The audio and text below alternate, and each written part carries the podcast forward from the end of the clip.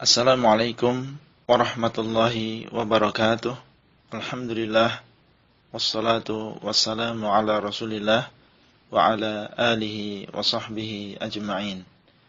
Halakah yang ke-36 dari silsilah beriman kepada hari akhir adalah tentang asy-syafa'atul 'uzma atau syafaat yang paling besar. Asy-syafa'atul 'uzma adalah syafaat yang dilakukan oleh Rasulullah SAW untuk para penduduk padang mahsyar yang isinya adalah permintaan kepada Allah SWT supaya Allah SWT menyegerakan hari keputusan. Dinamakan asyafaatul uzma atau syafaat yang paling besar karena syafaat ini diperuntukkan untuk seluruh manusia yang mukmin maupun yang kafir ketika sudah memuncak kesusahan di padang mahsyar, terik matahari, keringat yang menggenang, waktu yang sangat lama dalam keadaan takut yang sangat menunggu hari keputusan, maka manusia ingin disegerakan hari keputusan tersebut. Mereka mendatangi orang-orang yang memiliki kedudukan mulia supaya memohon kepada Allah SWT agar menyegerakan hari keputusan dan membebaskan mereka dari kesusahan yang berkepanjangan di padang mahsyar. Pertama-tama mereka mendatangi Nabi Adam alaihissalam, bapak mereka, manusia yang pertama. Namun beliau enggan dan meminta udur dan merasa tidak berhak karena beliau alaihissalam pernah memaksiati Allah SWT dengan memakan sesuatu yang dilarang. Kemudian Nabi Adam AS menyuruh manusia mendatangi Nabi Nuh, Rasul yang pertama yang diutus kepada manusia. Beliau juga enggan dan merasa tidak berhak karena pernah meminta kepada Allah sesuatu yang tidak dibenarkan. Kemudian Nabi Nuh menyuruh manusia mendatangi Nabi Ibrahim alaihissalam kekasih Allah. Beliau juga enggan dan merasa tidak berhak karena merasa pernah berdusta. Kemudian Nabi Ibrahim alaihissalam menyuruh manusia mendatangi Nabi Musa alaihissalam, seorang nabi yang pernah diajak bicara oleh Allah, namun beliau enggan dan merasa tidak berhak karena pernah membunuh manusia tanpa diperintah oleh Allah taala. Nabi Musa menyuruh manusia mendatangi Nabi Isa alaihissalam. Beliau juga enggan dan merasa tidak berhak. Akhirnya Nabi Isa alaihissalam menyuruh manusia mendatangi Nabi Muhammad sallallahu alaihi wasallam. Kemudian mereka mengatakan, "Wahai Muhammad, engkau adalah Rasulullah, penutup para nabi. Allah SWT telah mengampuni dosamu yang telah lalu dan yang akan datang. Lakukanlah syafaat mintalah kepada Rabbmu untuk kami. Bukankah kamu telah melihat bagaimana keadaan kami? Bukankah kamu melihat bagaimana kesusahan kami? Maka beliau SAW menuju bawah arsh Allah SWT dan bersujud kepada Allah. Kemudian Allah SWT mengilhamkan kepada beliau pujian-pujian kepada Allah yang belum pernah diajarkan sebelumnya kepada seorang pun. Kemudian dikatakan kepada beliau sallallahu alaihi wasallam, "Wahai Muhammad, angkatlah kepalamu, mintalah, maka kamu akan diberi. Lakukanlah syafaat, maka kamu akan dikabulkan syafaatmu." Hadis sahih riwayat Bukhari dan juga Muslim. Inilah yang dimaksud dengan maqamun mahmud yaitu kedudukan yang dipuji di mana beliau sallallahu alaihi wasallam akan dipuji oleh seluruh manusia yang telah Allah SWT janjikan untuk beliau sallallahu alaihi wasallam sebagaimana di dalam Al-Qur'an asa ayyab'atsaka rabbuka maqaman mahmuda. Semoga Rabbmu membangkitkan dirimu pada kedudukan yang dipuji. Al-Isra 79 Itulah yang bisa kita sampaikan pada halaqah kali ini. dan sampai bertemu kembali pada halaqah selanjutnya. Wassalamualaikum warahmatullahi wabarakatuh. Abdullah Rai di kota Al-Madinah. Materi audio ini disampaikan di dalam grup WA Halaqah Silsilah Ilmiah HSI Abdullah Rai. Assalamualaikum warahmatullahi wabarakatuh. Alhamdulillah wassalatu wassalamu ala Rasulillah wa ala alihi wa sahbihi ajma'in. Halakah yang ke-37 dari silsilah beriman kepada hari akhir adalah tentang datangnya Allah SWT untuk memberi keputusan. Setelah Nabi SAW diizinkan untuk melakukan syafaat dan diterima syafaatnya oleh Allah, maka Allah SWT akan datang untuk memberi keputusan bagi penduduk mahsyar dan menghisap amalan-amalan mereka. Allah datang dengan cara yang sesuai dengan keagungan Allah SWT, tidak mengetahui bagaimananya kecuali Allah. Kewajiban kita adalah beriman bahwasanya Allah akan datang, tidak boleh kita ingkari, tidak boleh kita serupakan datangnya Allah SWT dengan datangnya makhluk dan tidak boleh kita takwil dengan mengatakan bahwasanya yang datang adalah perintahnya atau urusannya atau azabnya. Langit akan pecah dengan awan putih, Allahu alam dengan hakikatnya, akan diturunkan para malaikat dan mereka akan datang dengan bersaf-saf. Allah SWT berfirman, "Wa rabbuka wal malaku saffan saffa." Dan datanglah Rabbmu dan para malaikat bersaf-saf. Al-Fajr 22. Allah SWT juga berfirman, "Wa yauma tashaqqaqus samaa'u bil ghamam wa nuzzilal malaikatu tanzila." Dan hari di mana langit akan pecah dengan awan putih dan diturunkan para malaikat. Al-Furqan 25. Ketika Allah datang, bersinarlah bumi dengan cahaya Allah dan didatangkan para nabi dan para malaikat pencatat amal yang baik maupun yang jelek yang mereka akan dijadikan saksi. Wa asyraqatil ardu binuri rabbiha wa wudi'al kitabu wa ji'a bin nabiyyin wasyuhada wa qudiya bainahum bil haqq wa hum la yudlamun. Dan bumi akan menjadi terang dengan cahaya Rabbnya dan diletakkan kitab-kitab dan didatangkan para nabi dan juga para syuhada yaitu para malaikat dan akan diputuskan di antara mereka dengan hak dan mereka tidak akan dizalimi. Az-Zumar 69. Allah akan melipat langit yauma natwis samaa katayyis sijilli lil kutub hari di mana kami akan menggulung langit seperti menggulung lembaran-lembaran kertas Al-Anbiya 104 Allah akan menggenggam bumi dan melipat langit dengan tangan kanannya kemudian berkata, "Aku adalah raja di mana raja-raja bumi." Hadis sahih riwayat Bukhari dan juga Muslim. Suara Allah didengar penduduk mahsyar yang jauh maupun yang dekat. Sebagaimana di dalam sahih Bukhari. Dialah Allah SWT Maliki Yaumiddin, yaitu raja yang menguasai hari pembalasan. Itulah yang bisa kita sampaikan pada halakoh kali ini dan sampai bertemu kembali pada halakoh selanjutnya Wassalamualaikum warahmatullahi wabarakatuh. Abdullah Rai di kota Al-Madinah. Materi audio ini disampaikan di dalam grup WA Halakoh Silsilah Ilmiah HSI Abdullah Rai. Assalamualaikum warahmatullahi wabarakatuh. Alhamdulillah wassalatu wassalamu ala Rasulillah.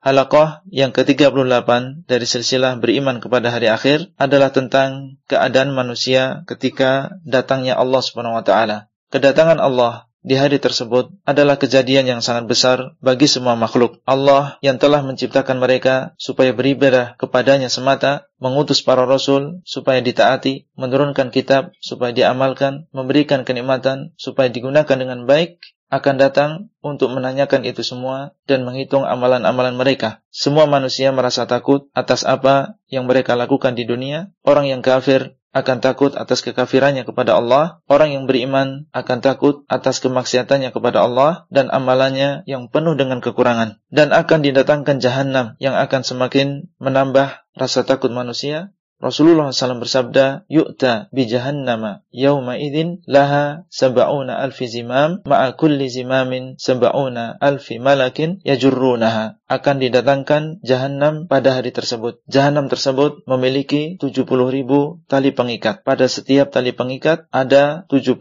ribu malaikat yang akan menyeretnya. Hadis riwayat Muslim. Allah Subhanahu wa taala berfirman, "Kalla idza dukkatil ardu dakkan dakka wa jaa rabbuka wal malaku saffan saffa wa ji'a yawma idzin bi jahannam yawma idzin yatadhakkarul insanu wa anna lahu dzikra yaqulu ya laitani qaddamtu li hayati." Sekali-kali tidak apabila bumi digoncangkan dengan segoncang-goncangnya dan datang Rabbmu dan malaikat dengan berbaris dan didatangkan pada hari tersebut jahannam pada hari tersebut manusia akan sadar dan apa manfaat kesadaran pada hari tersebut. Dia mengatakan seandainya aku beramal untuk kehidupanku ini. Al-Fajr 21 sampai 24 dan akan dipisahkan antara orang-orang yang beriman dan orang-orang yang kafir. Allah SWT berfirman, "Wa yauma taqumus sa'atu yauma idzin yatafarraqun." Dan ketika datang hari kiamat, pada hari tersebut mereka akan saling berpisah. Ar-Rum 14. Masing-masing umat akan duduk di atas lututnya karena rasa takut kepada Allah SWT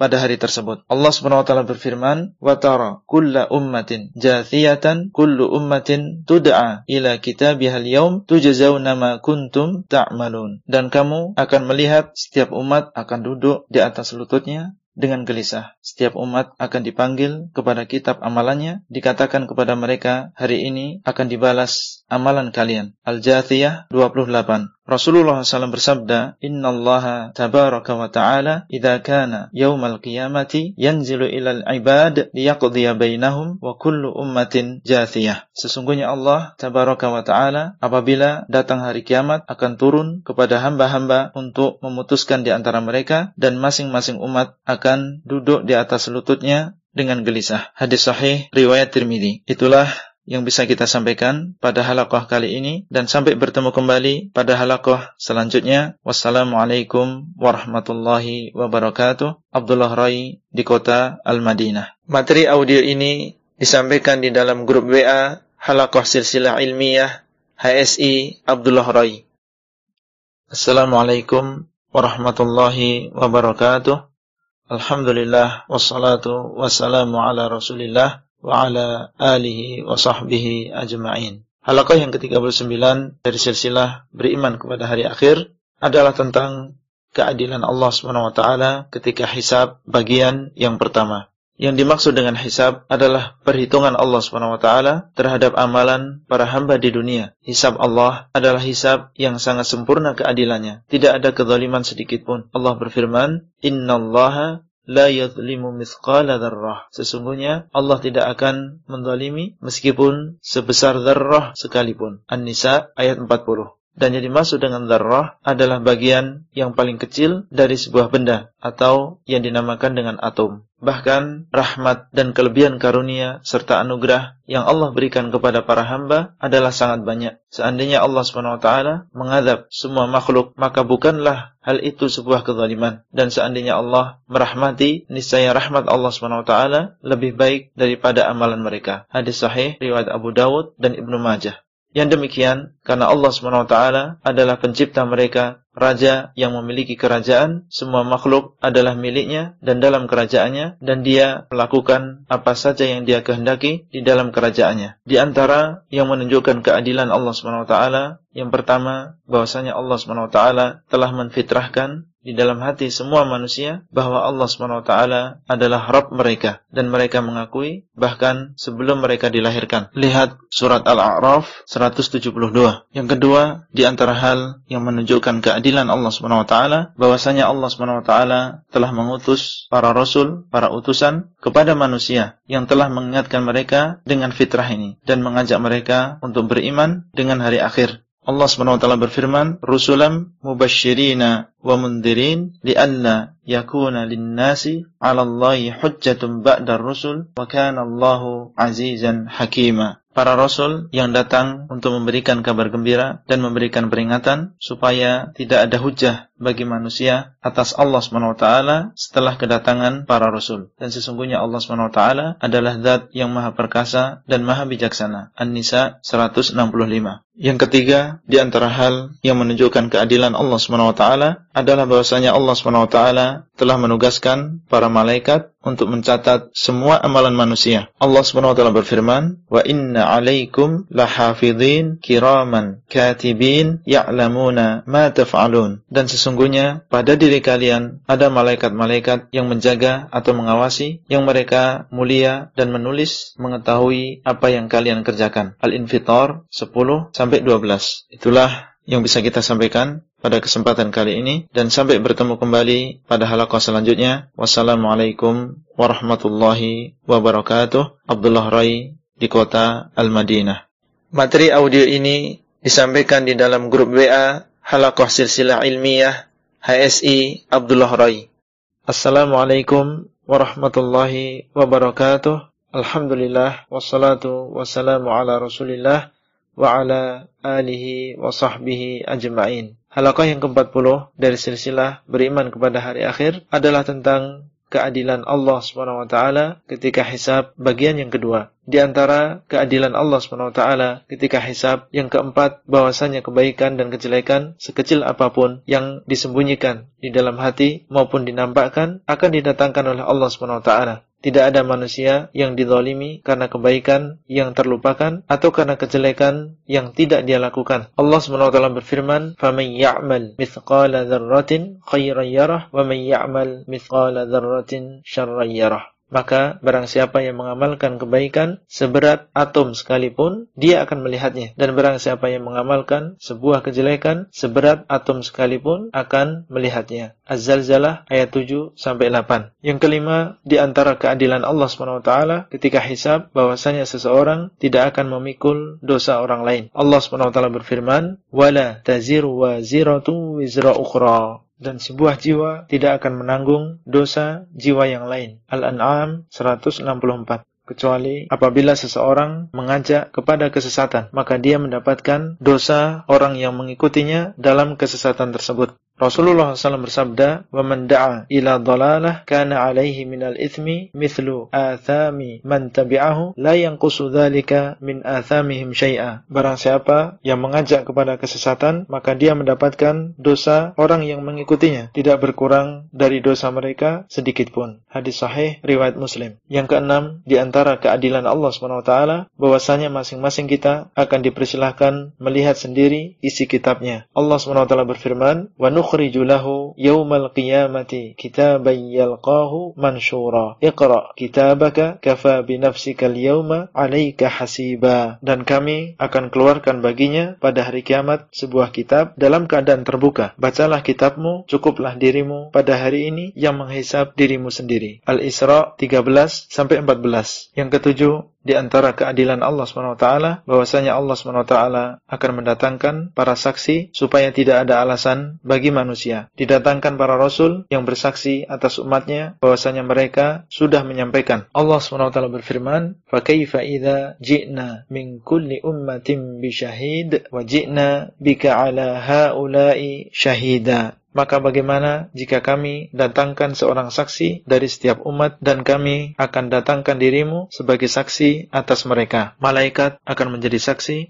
Allah SWT berfirman, "Waja'at kullu nafsin ma'aha sa'iqu wa syahid." Dan akan datang setiap jiwa bersamanya malaikat yang menuntun dan malaikat yang menjadi saksi. Qaf 21. Bahkan anggota badan manusia akan menjadi saksi di hari kiamat. Allah berfirman, "Al-yauma nakhtimu ala afwahihim wa tukallimuna aydihim wa tashhadu arjuluhum bima kanu yaksibun." Pada hari ini akan kami tutup mulut-mulut mereka dan tangan-tangan mereka akan berbicara dengan kami dan kaki-kaki mereka akan menjadi saksi atas apa yang sudah mereka lakukan. Yasin 65. Itulah yang bisa kita sampaikan pada kesempatan kali ini dan sampai bertemu kembali pada halaqah selanjutnya. Wassalamualaikum warahmatullahi wabarakatuh. Abdullah Rai di kota Al-Madinah. Materi audio ini disampaikan di dalam grup WA Halaqah Silsilah Ilmiah HSI Abdullah Rai.